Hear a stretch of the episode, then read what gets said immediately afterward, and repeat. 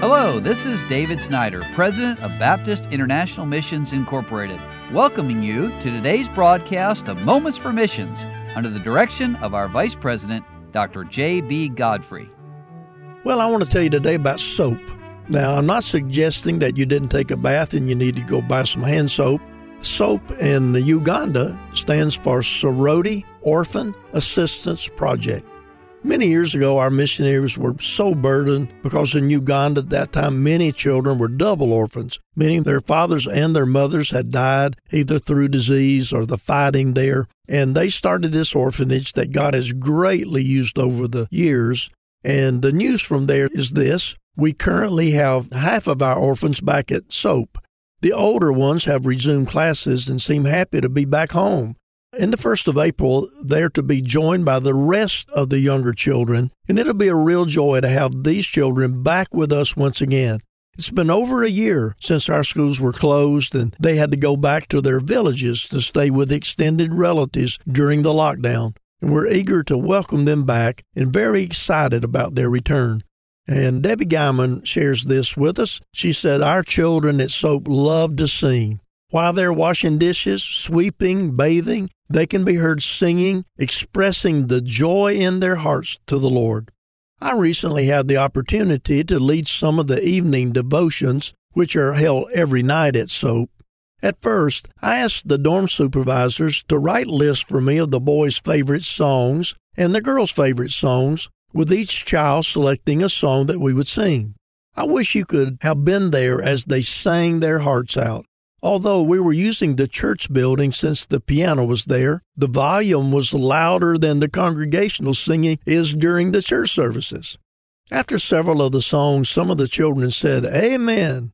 And the last song was, Jesus Paid It All. And when it ended, the boys' dorm supervisor, who had led the songs, asked, Aren't you glad that Jesus paid it all? Many of the children enthusiastically said, Amen and at least one of the younger girls started clapping. During the next two of these devotional times, I asked the children ahead of time to be prepared to stand up and loudly say one sentence about why they had selected their particular song or what it had meant to them. During another couple of devotional times, I asked the children to share something God was teaching them or something that they were thankful for. What a blessing it was. I asked the two older classes and the adults to take the first night that the younger ones could see their examples before they had their turns during the second night. These children did an amazing job sharing the meaning of the songs they had chosen.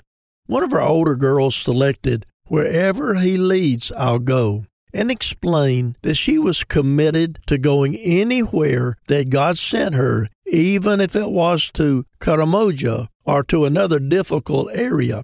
Now, that's the local equivalent of an American saying, even if God sends me to Africa.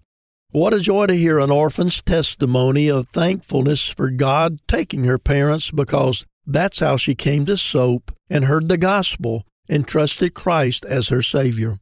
One of the boys shared that he was thankful that he had learned to read so that he's able to read the Bible now. Praise the Lord for how he's working in these children's lives. Well, I'm excited about what God's doing there in that orphanage. It's not the only orphanage we have around the world. You see, we go win people to Christ and we plant churches, but then when those churches see the needs in their area, they often start Christian schools and Bible colleges and orphanages and help people in many different ways. So pray for our missionaries as they serve. You've been listening to Moments for Missions. For further information, please write to BIMI, P.O. Box 9, Harrison, Tennessee 37341 or call us at 423 344 5050. Or you can visit us online at www.bimi.org. Until next time, may the Lord richly bless you.